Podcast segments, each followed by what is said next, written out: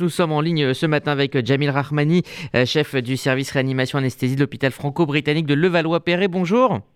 Bonjour. Merci d'être avec nous euh, ce matin. Alors comment expliquer que l'Europe, qui est quand même le continent euh, le mieux alimenté en vaccins, soit potentiellement le nouvel épicentre de l'épidémie?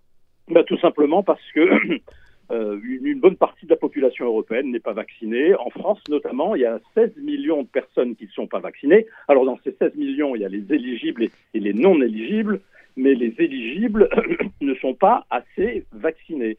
C'est-à-dire qu'il y a de la réserve pour le virus, il y a plusieurs millions de personnes qui euh, ne sont absolument pas protégées contre le Covid. Et c'est ce qui explique la, la, nouvelle flambée en Allemagne, en Angleterre et en Russie.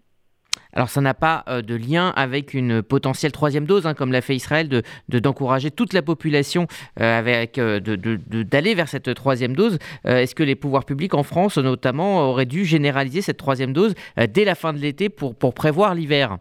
Bah, Écoutez, les, personnes qui sont vulnérables ont été définies par le ministère de la Santé, c'est-à-dire que ce sont les personnes qui ont plus de 65 ans et les personnes qui ont des comorbidités.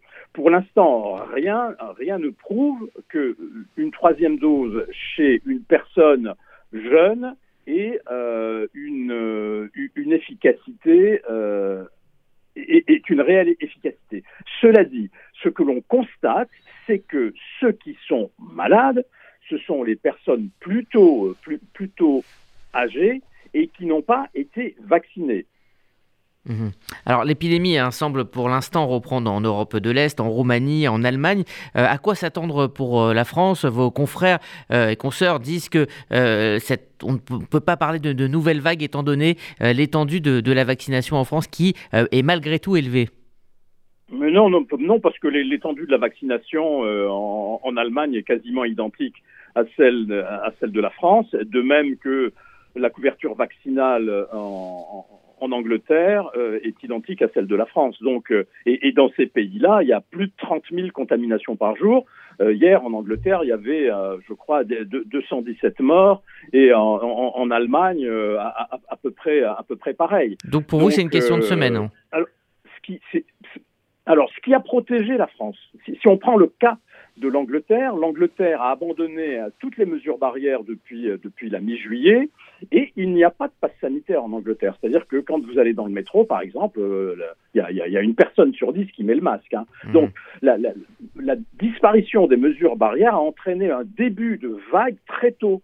Dès, dès le mois de juin, les, cas ont commencé à, monter en Angleterre. Et, j'avais dit à l'époque, comme la France suit de, de trois semaines l'évolution des cas en Angleterre, j'avais dit, eh bien, nous allons avoir une nouvelle vague. Eh bien, cette nouvelle vague n'est pas arrivée. Pourquoi?